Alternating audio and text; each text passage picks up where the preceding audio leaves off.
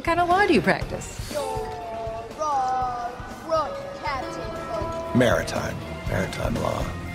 Lawyers of the sea. Oh, submarine chaser.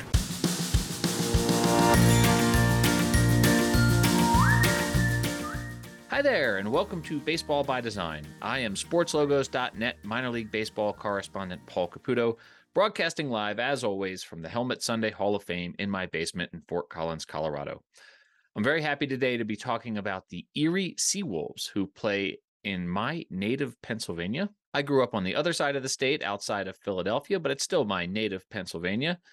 The Seawolves are the AA affiliate of the Detroit Tigers. I'm going to be speaking with Dan Simon, who created their current brand and many of the alternates that we'll be talking about. And I'll be talking with Chuck Johnson with the Erie Maritime Museum. And right now, I'm very happy to be talking to the team's president, Greg Coleman. Greg, how are you doing? I'm doing great. Thanks for having me. Oh man, I am very happy to talk to you about the Seawolves. This is a, a, a brand that people really love out there. I, I'm lucky, you know. I apologize for this. I didn't get it from the team store. Dan Simon actually sent me a cap from the Seawolves that he had created, and so I I love wearing that cap around. It's a great logo. It always gets gets comments. Obviously, Erie, Pennsylvania is not exactly near a sea. I don't know if it's exactly known for wolves, uh, although there's probably wolves. I don't know. There's probably wolves in Erie, Pennsylvania. Can you tell me what the what the nickname Sea Wolves means?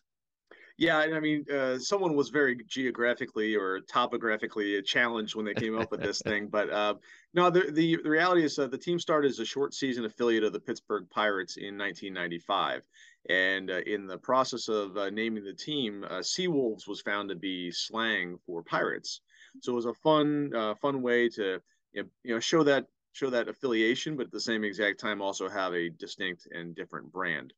Um, that Pirates affiliation changed when the team uh, uh, got a promotion up to Double A. The team had great success the first few years, and then Major League Baseball expanded.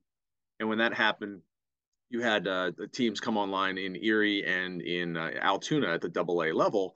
Altoona is just about as far from Pittsburgh as Erie is, and they had a, uh, a nice new ballpark that was a few years younger. So that Double A affiliation uh, with with the Pirates ended up going to Altoona and has been there ever since.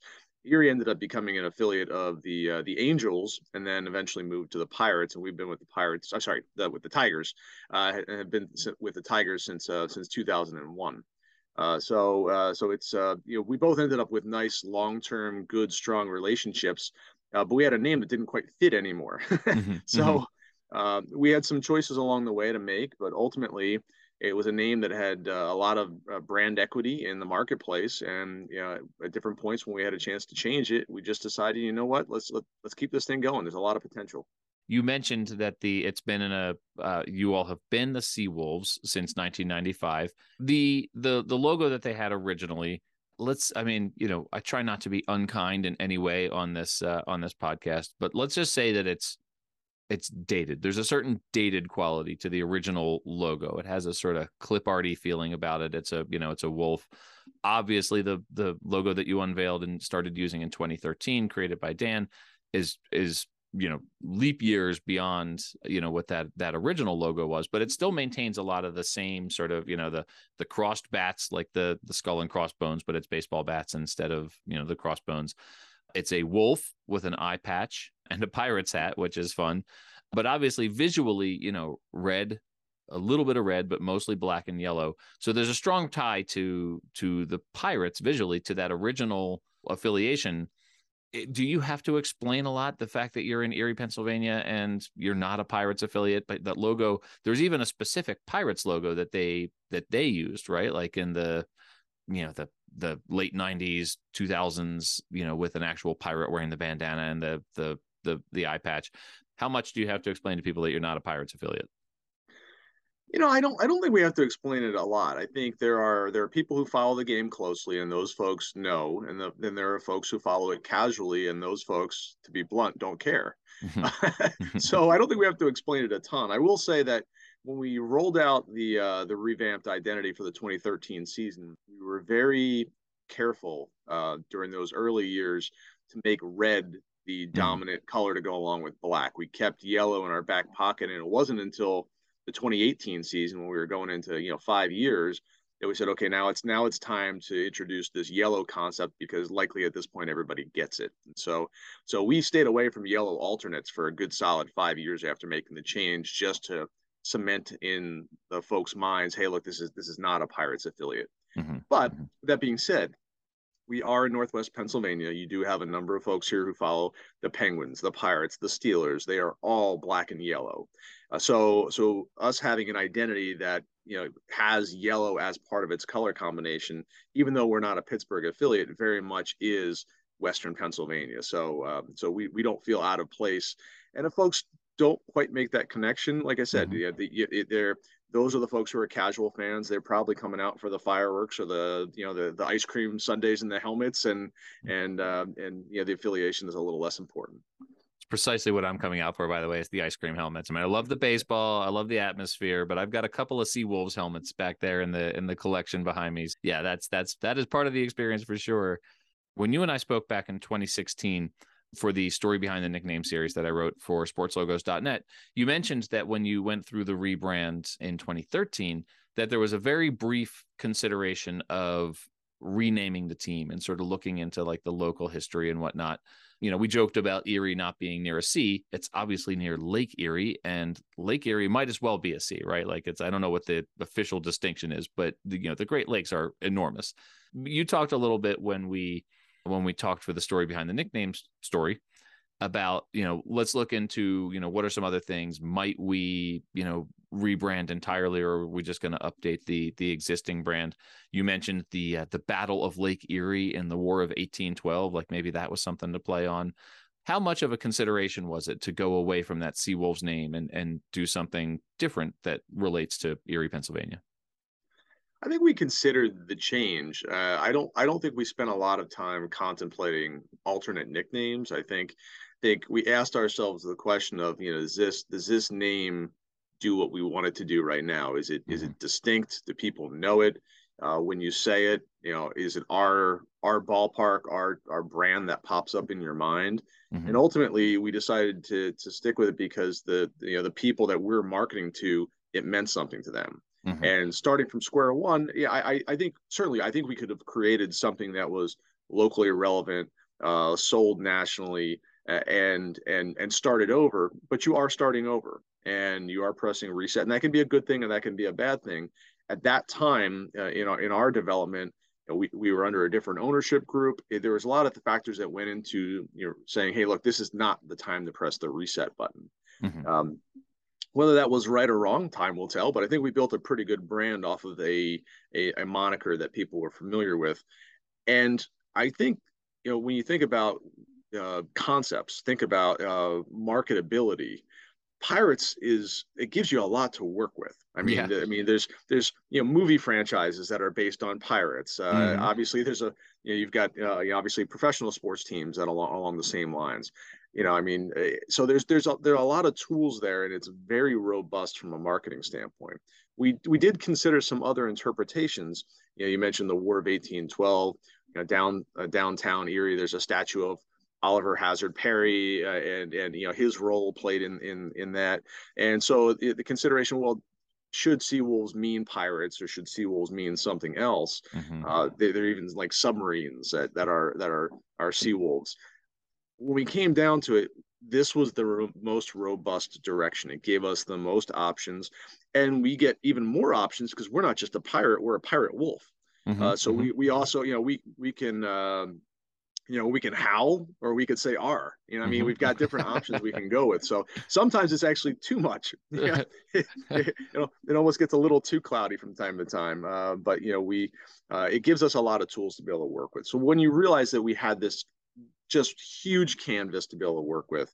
It, it felt a little silly for us to walk away from it. Um, mm-hmm, but mm-hmm. you know, again, that was that was our decision, and uh, you know, over time, that'll prove us right or wrong.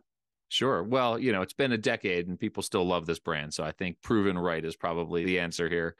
There, there, you referenced two things. You know, one of them is the the options that you have with both wolves and pirates. Obviously, with pirates, there's a lot of sort of skull imagery the iconography associated with wolves is is pretty specific too and and you know you guys have doubled down on that with the actual wolf i'm going to talk to dan about this but uh, you may re- I, I, wonder if you remember he submitted a logo for possible inclusion in in the suite of logos that was actually a wolf skull.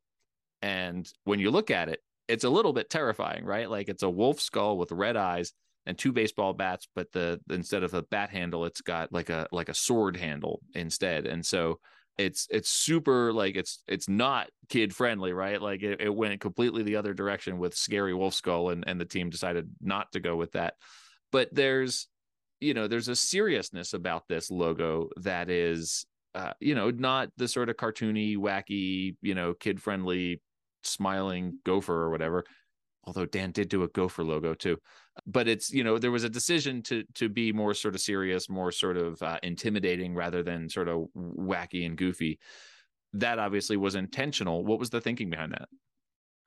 Well, we wanted something we, we thought had broad appeal. I mean, the one thing mm-hmm. about the old logo that we had, we were already sort of semi serious, if not scary. I mean, our mm-hmm. prior our prior wolf had had you know teeth that you know may as well have had blood coming off them. That's how sharp they were.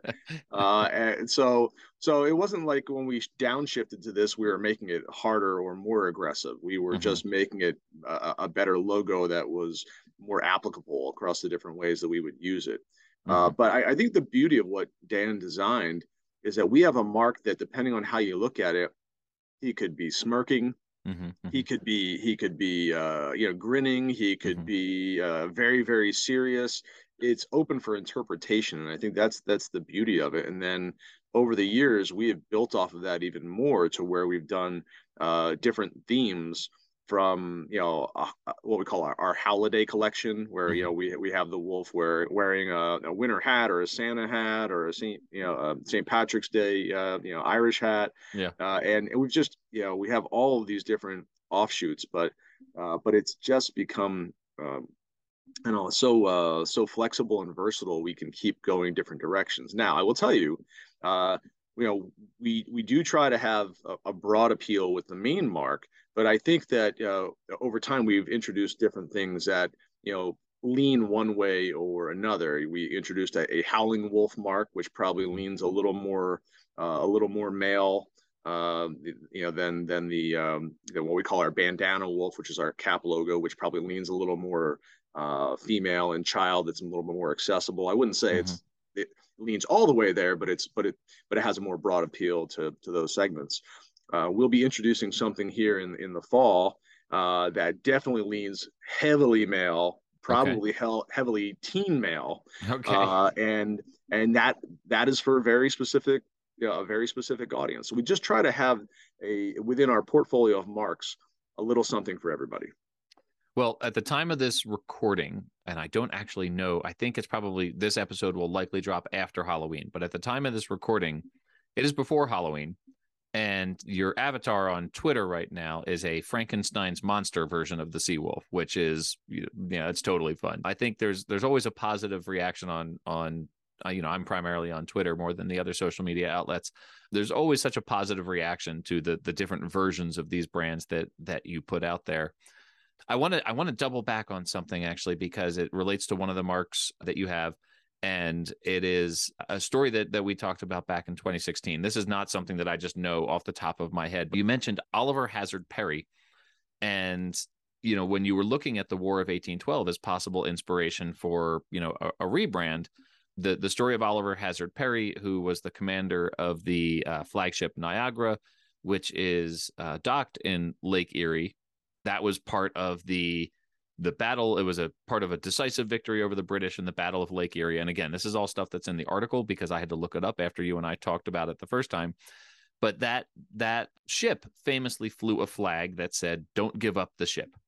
And you told me back in 2016 uh, that that flag and that you know that phrase and oliver hazard perry were responsible for the fact that the erie seawolves have a flag based logo in their in their suite and so that that story of Oliver Hazard Perry, I don't know how how common knowledge that is. Is probably very common for people who are history buffs but that was not a story that i knew before you know looking into this. And and the fact that that is the inspiration for a you know one of the logos in this suite i think is a is a sort of great connection to the to the local history. Yeah it was a way to keep the pirate identity, but also tie into the yeah to the the, the local relevance. Uh, I mean, like I said, there's a there's a statue downtown that you know you know honors Oliver Hazard Perry, the Niagara. Um, you know, we we've you know, we've got this uh, great kind of maritime museum that's uh, that's that's on the on the bayfront, and um, you know there are certain times of year we have tall ships festivals come into town where you've got these these these large flagships come in. We are the only port in Pennsylvania. We have this little notch that I think is probably about um, 40 miles wide, give or take. That is what we call Pennsylvania's chimney. We're the only part that sort of touches the water. Okay. Uh, and, but it gives us all kinds of opportunities to to do things like that. But it's uh, we take a lot of pride uh, in it's sort of that underdog spirit of Erie, Pennsylvania. That uh, you know that even when uh, when the odds are against us and and you know things things you know and there's hundred inches of snow on the ground, you know, we're gonna persevere, right? Um, so, uh, but no, we uh, we we love the fact that we have that flag mark. It's part of it. Uh, when we started, it was one of our cap logos. Mhm. Uh, over time, we realized that that you know we're we're the Sea Wolves, and folks want to buy wolves on hats. Uh, so it's become more of a, alternate sleeve patch type of concept. We have have it on the front of one of our jerseys as well. Um, so it's it, it plays a nice supporting role, um, and it's a nice way to really pay tribute to uh, Oliver Oliver Hazard Perry and Erie's role in that pivotal war. Absolutely. So you all participate in the Copa de la Diversión program, the Spanish language alternate brands that minor league baseball teams do to expand the reach of, of minor league baseball. And the uh, Erie Seawolves during their their Copa days are the the pinatas. Can you talk about how come you would uh, choose the name pinatas for a uh, baseball team? Well, I can tell you, it's not because the Eastern League beats us uh, senselessly with uh, with with sticks. I'm picturing the Portland Sea Dogs with a blindfold, just swinging a bat around right now. Uh, you know, there there are a few there are a few different uh, reasons behind it. Um, at its core, a pinata is filled with fun, right? And and you know, I mean, yeah, it's we want to be uh, when people come out to the ballpark, we you know we want to surprise them, we want to delight them, uh, and that's exactly what happens when you know when when you're hitting a pinata. But it, going even further, uh, we are uh, we are unusual as a as a minor league baseball team. Uh, we have uh, a Mexican-born owner, uh, and and and you know he came to the United States to uh, to play baseball in college, stayed here, became an American citizen. Uh, tremendous success story. His name's Fernando Aguirre. Was uh, the CEO of uh, Chiquita Brands for a number of years, and uh, but when it came time to you know pick a a, a Copa de la Diversión uh, nickname, um, you know we kept coming back to pinatas. It reminded him very much of his youth growing up in Mexico and those great times that the family spent together. And and I think our trick was to try to figure out uh, what what would be the the right form. A pinata can take a lot of different shapes. Uh, we wanted to make sure we picked one that would uh, would resonate. Well, we also had to walk a very fine line to make sure that that the that the pinata didn't communicate something we didn't didn't want it to communicate. Mhm. Uh, and and ultimately, um, we came down to what is essentially a bull, uh, and uh, and you know, and it's sort of like the the the pinata is almost fighting back against the person that's hitting it with the stick. It's, it has kind of that that certain spirit, and it almost has the same sort of uh, sensibilities to it that the, our main logo does. Right? It's Mhm. like I'm not going to go down fighting. Right? hmm hmm That's great. I know it's a totally fun. I mean, the I love all the Copa brands, and that's a that's a totally fun one. The the idea of having to clarify though that it's not here just for the other teams to to whack us with baseball bats, I think is is an important one. I'm a, I'm a little surprised the other teams in the league haven't taken more advantage of that, but uh, they're they're kind and gentle and they're good friends, I guess. well, ho- hopefully they uh you know they're not they're not listening carefully to this part of this episode. So Greg, this has been fun. I really appreciate it. I appreciate you coming on and and sharing your story with me. No, I appreciate the opportunity, and uh, and we look we look forward to having you out at UPMC Park uh, soon. Ballpark went under seventeen and a half million dollars of renovation since 2019, so not only a great brand, but it's a great place to catch a game. So uh, hopefully soon. Awesome. I know that the Seawolves are easy to find on uh, all the social media, but do you are you on social media? Is there somewhere where people can follow you specifically? Yeah, you can find me on on Twitter at SeaWolvesGM. Uh, so that's the easiest way to find me, and uh, know, and I'm I'm I am uh, fairly active, though I, I probably spend more time with the, uh, the the team accounts than than probably with my own personal account. But yeah, you can always ping me on there, and uh, quick to reply. All right. Thank you so much, Greg. We'll uh, look forward to catching a game next season and and good luck on the off season. I appreciate it. Thanks, Paul.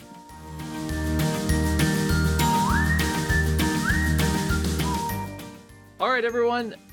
Once again, I'm so happy to be joined by my friend Dan Simon, the great designer Dan Simon, who has done so much for minor league baseball and so much for this podcast, and sent me the hat that I'm wearing right now. This very cool Erie Seawolves cap that I am wearing right now. Dan Simon, welcome back to the podcast. I always love talking to you. Uh, likewise, and thank you so much for that hyperbolic introduction.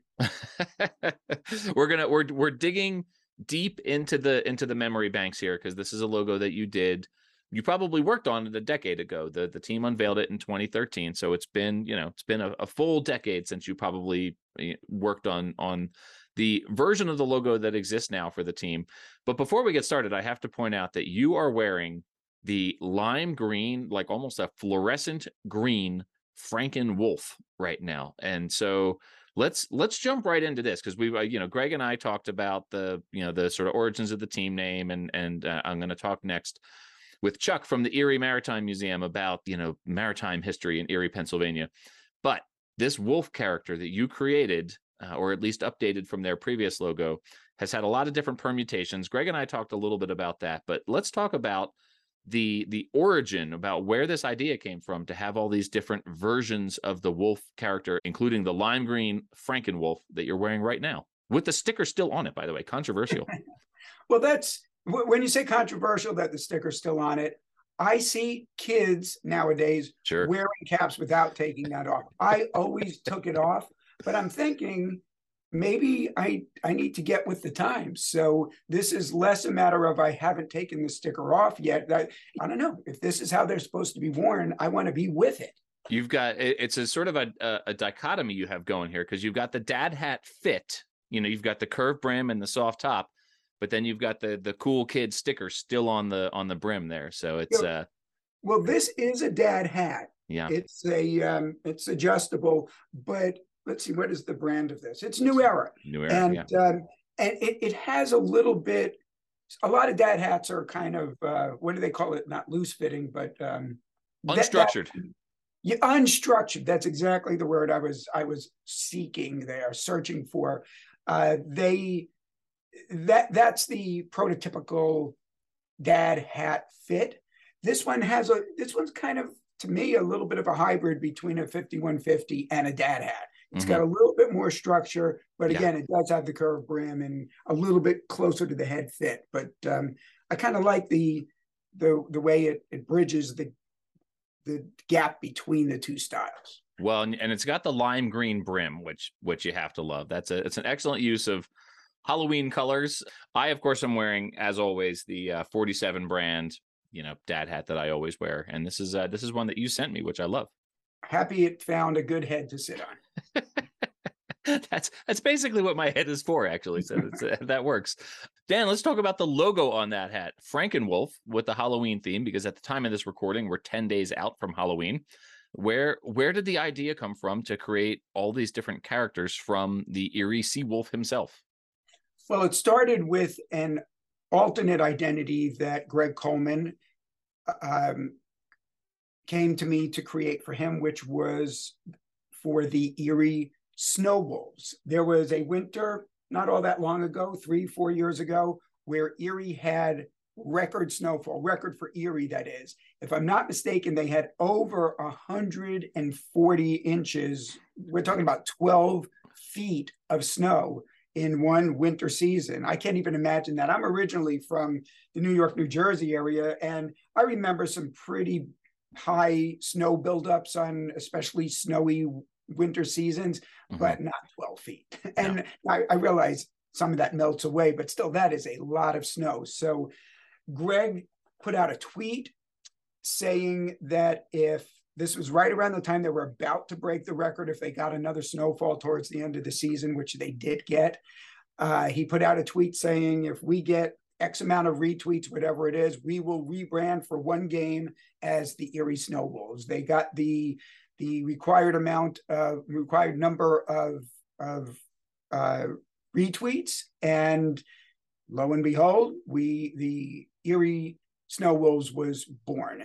That one proved to be fairly popular. uh, very well received, fairly popular. And seeing that, I was thinking, well, why stop there? So I called up Greg and I said to him, you know, Greg, uh, that one worked pretty well. We've got this character that it, that that we like, and rather than creating alternate identities that are quote unquote off brand, like mm-hmm. the you know you, the tacos or the cheesesteaks, which which are great. I'm not saying there's anything wrong with those. I love those types of alternate identities, but we can we like our brand here. They also have alternate identities like their Copa identity, which mm-hmm. has nothing, the pinatas, which has nothing to do with wolves or specifically sea wolves. But we like our brand. Let's build that brand. Let's let's let's do a brand expansion. So I said, you know, what if we went, you know, took a look at the calendar, looked at the holidays and and other potential events and build out multiple iterations of our Seawolf character. Mm-hmm. I said, but do you, do you think that would be beneficial? You think you can use that? And he said, he said, why, yes, Dan, yes, it would. I think that's exactly what he said and exactly how he, he said it. Um, so the two of us looked at the calendar, and there were some obvious ones like Christmas. We're going to do mm-hmm. a, a, Christmas one. Teams have already done that. You put a Santa hat on on a character, but really, why stop there? So right.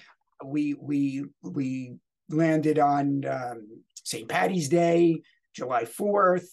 Um, on my head right now, Halloween, uh, Armed Services Day, uh, and then there were some other ones like he says, you know, we do birthdays at the park where kids or adults can celebrate their birthday at the park. We put their name up on the scoreboard and their, I, I would imagine maybe even their video of them on the scoreboard. Uh, so there's one with a birthday hat on.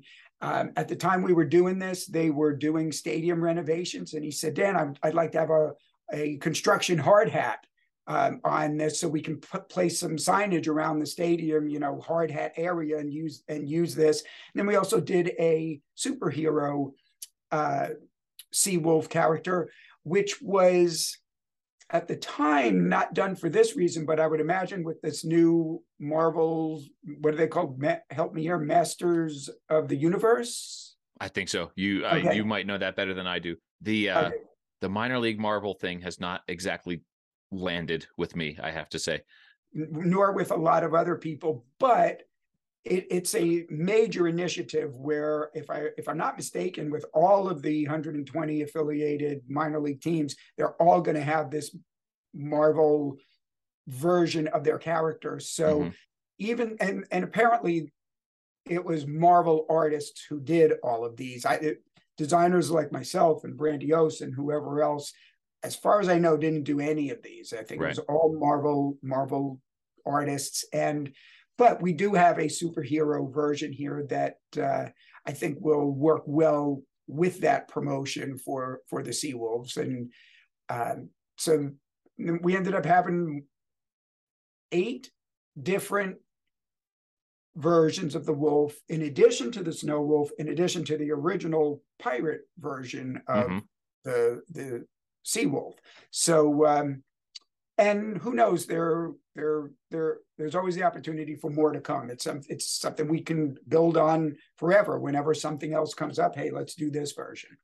Well, and this is something that that you have done with other identities as well. I mean, when you started talking about this, I thought immediately of what you've done with the Burlington sock puppets and the the possibilities for future characters, you know, future sock puppet characters. I mean, it seems like the possibilities are limitless. Yeah, and certainly uh, the the Seawolf stuff predated the the sock puppets. With the sure. sock puppets, to be completely honest, it did not. It was not derived from the thought process here with Erie. That was its own. That happened organically with the team. That was mm-hmm. something that they had this vision for. So I'll be honest and give them not that I'm never dishonest, but uh, I'll give we got them... our fact checkers working on this podcast every time you're on, Dan. It's true. yeah, you need that with me. Um, uh, credit where credit's due. That that came from those guys in Burlington who were cre- great guys and very creative um, in their own right. Um, but you know, this is something. Yeah, you you could do this with virtually any team. Um, so hey, sure. teams out there, if you want to do it, designers um, are standing by. Yeah. so when you redid this brand, I remember speaking with you back in 2016 when I wrote this article uh, for SportsLogos.net about the team, and I, I was sort of struck at the time because you you always find a way to sort of contort yourself and your words to never say anything unkind about anybody and it was as hard as ever for you to not say anything unkind about the logo that you updated from the previous iteration of the Seawolves brand was one that was let's just say desperately in need of of updating and then this new one that came out in 2013 i'm going to just keep talking over that. I'm not even going to give you a chance to respond unless unless you really want one.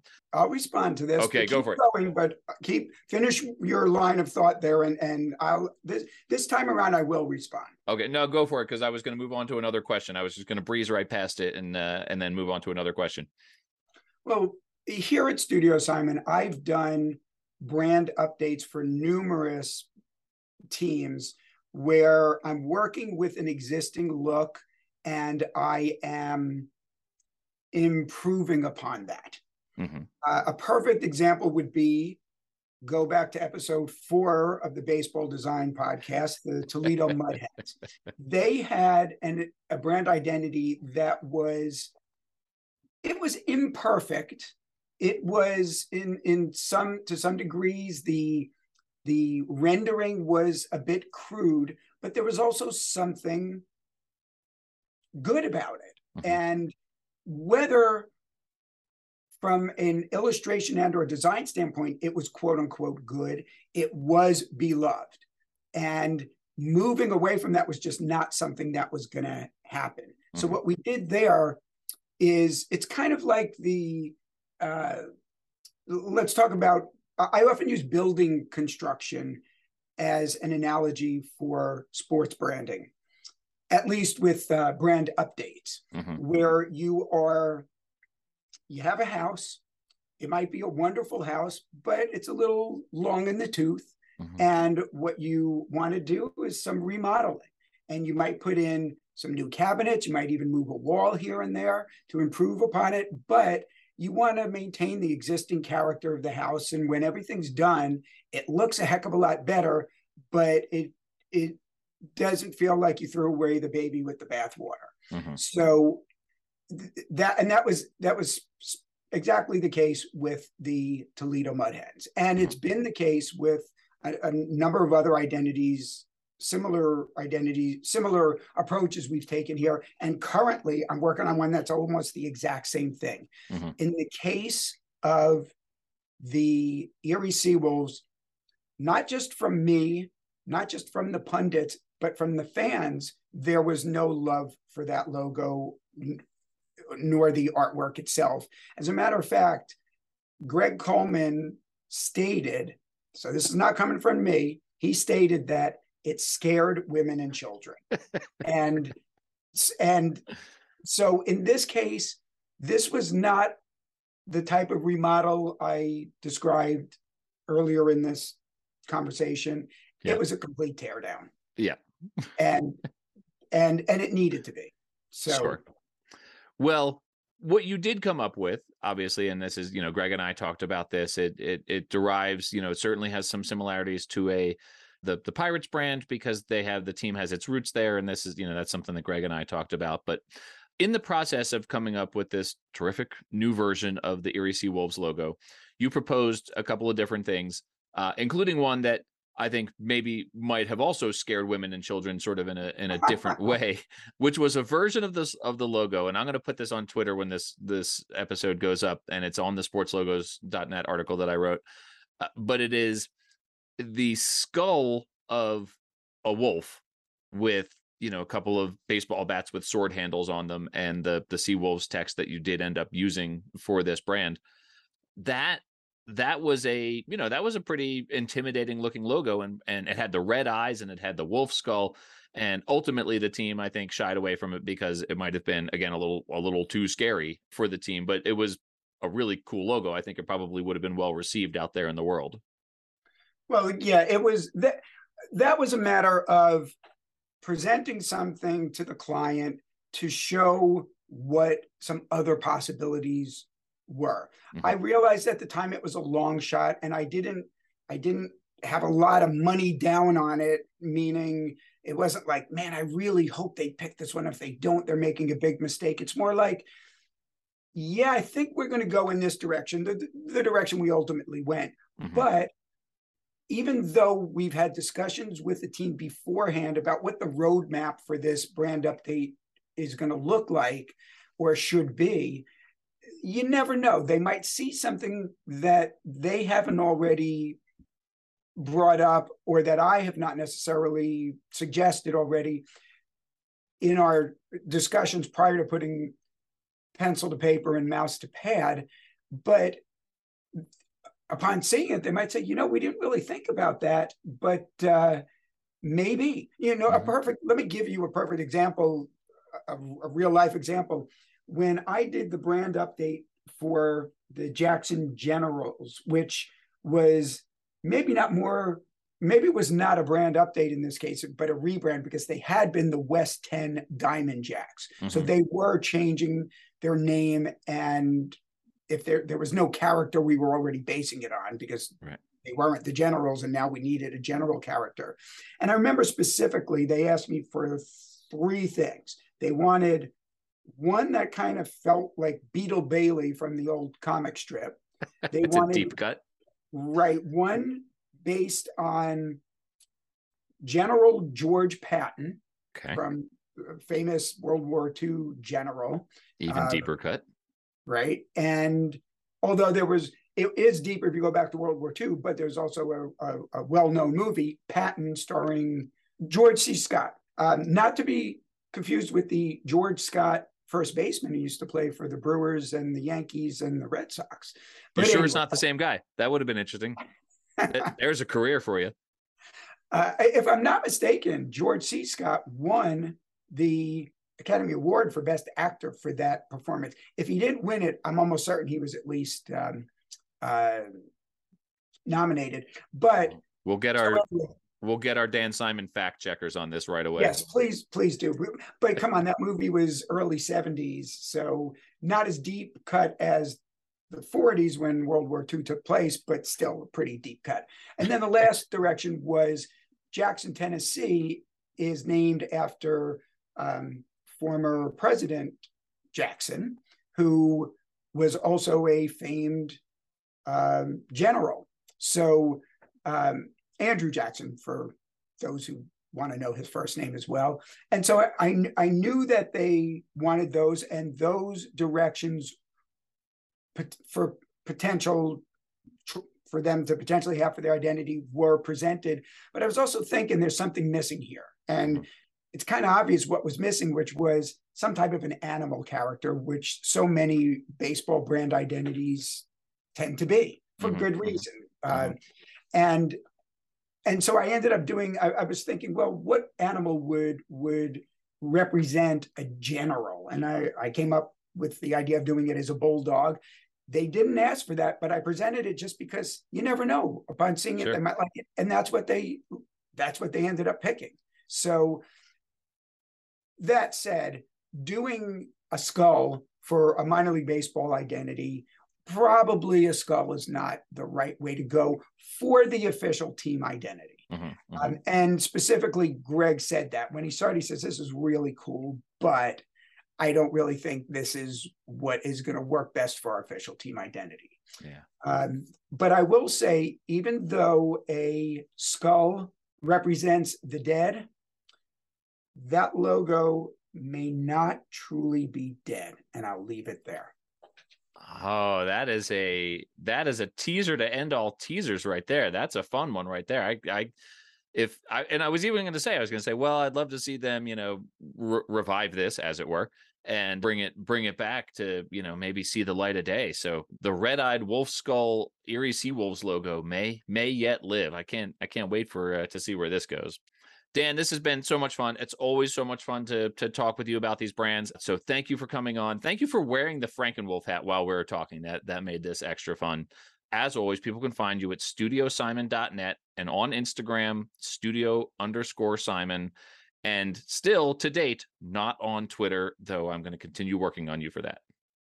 Well, and thank you for having me. And thank you, Baseball by Design listeners, for listening. Once again, without you guys, pod, this podcast wouldn't have a place uh, in the pod sphere. So thank you guys. Thank you, Paul. I look forward to the next time we can uh, tell more stories. Dan, happy Halloween to you. Uh, I realize this will probably drop shortly after Halloween, but happy Halloween to you and your Frankenwolf cap. Oh, happy Halloween to you as well. What are you going to be this year, Paul? Uh, well, I'm actually talking with Baseball by Design wildlife consultant Ranger Amy Burnett. We're talking about going as Jimmy Dugan and one of the players from a league of their own as a uh, a, a league of their own duo. Well, looking forward to seeing photos of that on your your Instagram. So please make sure you share that with me and your listeners. I definitely will. Thank you, Dan. Thank you, Paul. Bye. All right, everyone, welcome back. This is this is a treat right now. I am joined by Chuck Johnson, who is the museum educator with the Erie Maritime Museum. So we can really delve into this this Erie Sea Wolves nickname, the the maritime history of Erie, Pennsylvania. Chuck, thank you so much for being here. Thank you so much for having me. I appreciate it. Oh man, this is this is fun. I'm I'm, I'm looking forward to talking about the the the maritime history of, of Erie, Pennsylvania. And so there's there's like just like that one tiny tiny little bit of Pennsylvania, my native Pennsylvania. I grew up on the other side of the state, oh, but yeah. in in Erie, there's like the one like the only coastline that we have in Pennsylvania is like right there on Lake Erie. And so you guys have the the Erie Maritime Museum to tell the story of the maritime history of of Erie, Pennsylvania. So I'll just ask you sort of, you know, I realize this is a huge 30,000 foot question and you probably there's you could probably talk about this for a long time. But in a nutshell, what's what's the maritime history of Erie, Pennsylvania? Well, it's really interesting, and, and you did bring it up. Um, I, I like to tell people that that if not for Presque Isle, which which is the little sand spit that is right outside my window, um, Erie wouldn't exist in the sense that it does today. Um, but also, I don't think Pennsylvania would have that little little piece that that connects the uh, the state to the Great Lakes and the interior, which is really neat. But uh, you know, the Erie Native Americans, which was an Iroquois speaking tribe, um, first really settled this area to fish in the in Presque Isle Bay. Um, and over time, the French had come here. They built forts. The British had built forts, and then eventually, in 1795, um, the first true American settlement cropped up right where I'm sitting. Um, and uh, you know, within within a couple of years, they had been building ships. Um, and you know, we had the obviously the War of 1812 that that was pretty prominent out here, which um, you know, obviously has a lasting impact not only with Erie, Pennsylvania, but as well as you know the Erie Sea Wolves, because that's that's really where that that nickname starts to, or at least the logo uh, mm-hmm. starts to come into play. But Erie is a very uh, maritime centric town um, still to this day. Um, we're not building ships as as as much as we used to, but um, obviously shipping industry, um, the the commercial fishing industry, which at one point this was the epicenter of the largest uh, uh, freshwater fishing. Um, you know, the, the, we we called ourselves the freshwater fishing capital of the world. Um, it, it, like I said, that that connection to the water is is a big piece of of Erie's culture, and and it's what we at the Erie Maritime Museum try to tell. So you mentioned the the War of 1812 and and mm-hmm. that having sort of a specific connection to the the Sea Wolves. It was the the flagship Niagara, I guess. Is it still there? Is it still docked in Lake Erie? The flagship Niagara? Yeah, it's it it's right outside my office, um, which is which is really neat. It's a reconstruction. It's the it's a different incarnation of the original, but um, the original was Oliver Hazard Perry, um, his relief flagship during the Battle of Lake Erie. Um, these ships were built really fast. They're meant to do one thing, and that's go out and, and meet the British, and they did that um, September 10th, 1813.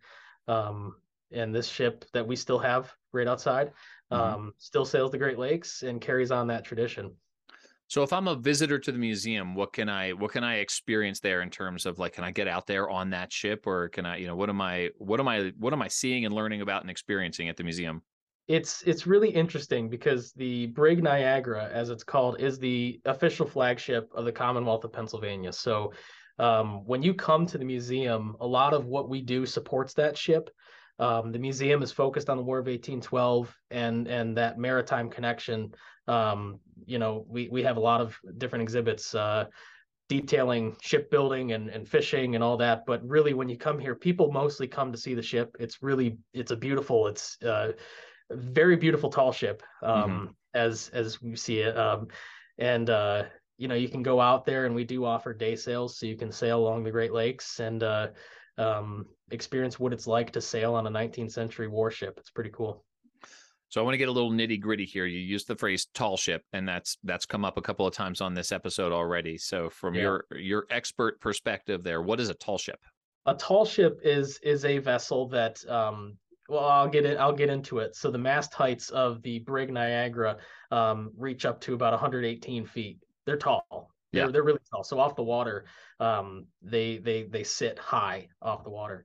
Mm-hmm. um, the ship itself uh, the the actual ship portion is is pretty small but once we, we were talking about we're talking about the actual size of the masts and and all of that. So like i said it's it's it's a big ship. When you get out here you don't expect to see something that sits that high off the ground but or off the water i should say. Yeah. That sounds it sounds pretty cool actually. It sounds now yeah. the nickname the erie sea wolves is sea wolf a term that is used sort of commonly outside of the baseball team? Like, would would you does the word Seawolf appear on any of your signage at, at the uh, museum? You know, shockingly, no. um, it's not something that you see traditionally. So, from your professional perspective, mm-hmm. being an educator at a museum that is dedicated to maritime history, mm-hmm. do you feel like if you had been consulted in 1995 when this team was being renamed, that maybe if the if they came to you with the Erie Sea Wolves, you might have said, "Hey, how about the Lake Wolves?" Because Lake Erie is not a sea. Probably. Um, I, I get why they chose the name. I get it. Um, but yeah, I would probably go with. Uh, I'd probably go with something more more akin to what you know to the Great Lakes themselves. But I mean, people call these call these things uh, uh, the, the Great Lakes themselves a uh, um, inland seas. So I mean, you know, it is it is what it is. but it's it's a unique name. It's it's really something that that people do love here, and you see a lot of Sea Wolves uh, paraphernalia or apparel, I should say, mm-hmm. uh, around the city. Um, so yeah, like I said, people enjoy it. What's something that people don't know? What what what's something that surprises people when they visit the Maritime Museum? You know, anything anything about Erie and its maritime history? I think you, especially with out of towners, um, Presque Isle Bay is, like I said, it's right outside um, our building itself. We're sitting right on it. Um, and people assume that Presque Isle Bay is the lake. And beyond it, they don't realize that it, it's it stretches out towards Detroit. It's it's it's yeah. a huge it's a huge uh, body of water. So I think the biggest thing that people are surprised with is this is a a massive um, body of water in the grand scheme of things. Um, but not only that, you know, the Battle of Lake Erie, yeah, our, our ships were built here in Erie, um, but the battle itself was fought out beyond Cleveland, Ohio, at what's uh, Put-in-Bay. Um, so it's it's on the other side of the lake. So I think those are the two predominant things that people tend to um, to be surprised about. The Great Lakes are enormous. I was shocked by that. I mean, I grew up on the, you know, the, the eastern side of Pennsylvania, you know, mm-hmm. still go to the Jersey Shore every year. So I'm used to the ocean and you're you're accustomed with an ocean of just looking out at the horizon and it just, you know, the water just takes you all the way to the to the edge of the horizon. Mm-hmm. Um, I was shocked the first time I saw a Great Lake when I visited Chicago, right? Like, and I was just like, oh yeah, yeah, these are massive bodies of water here. Mm-hmm. Yeah. um, so anyway, well, this is, uh, you know, I mean, it's such a cool thing. I mean, I just love I never would have learned all of this history if I had not started looking into the, you know, the, the Erie Sea Wolves, right? And like in, mm-hmm. every one of these minor league baseball teams, they I always discover these these these places like the Maritime Museum and you know the stories that you all tell and the the history that you keep alive and and the sort of you know dating all the way back to you know the the first native americans who who populated that land and all the way up till till now where we've got the Erie Sea Wolves, which maybe I, I think I'm gonna start calling the Erie Lake Wolves now and see what they do. Um, uh, yeah, no, yeah. What eh, maybe it's a maybe it's a a, a special like uh rebrand one night or something. They play as There the you go. Lake Wolves. So well, we talked in the pre-interview. I see that you've got the Red Sox banner hanging behind you. You're a Red Sox fan. yeah. Uh, we talked a little bit about your history going to Paw Sox games. Given that you're you're a baseball fan, do you have a social media presence outside the museum? Is there somewhere where people can follow you? Uh, yeah, I don't really have a public uh, Instagram, but um, I I have a actually I could probably send it to you. Um, It's uh it's an Instagram page. I talk a lot a lot about maritime history, so I guess it is a professional page, Yeah. um, if you want to call it that. But um, that's something I can send because it's it's hard to to to say it. I, you just have to Okay, okay. we'll, we'll we'll put it in the show notes and I'll uh, I'll put it up on Twitter when this goes live. And then Cool. obviously the Maritime Museum. Where where can people find the Maritime Museum? Yeah, so we're at www.eriemaritime.museum.org, and you can find us on social media on Facebook, Instagram, um, at Erie Maritime uh, Museum. Fantastic. Well, Chuck, thank you so much. This has been a, a ton of fun. Awesome. Uh, it was good to meet you, Paul. nice to meet you, Chuck. Thanks for doing this. no, thank you. Uh, take care.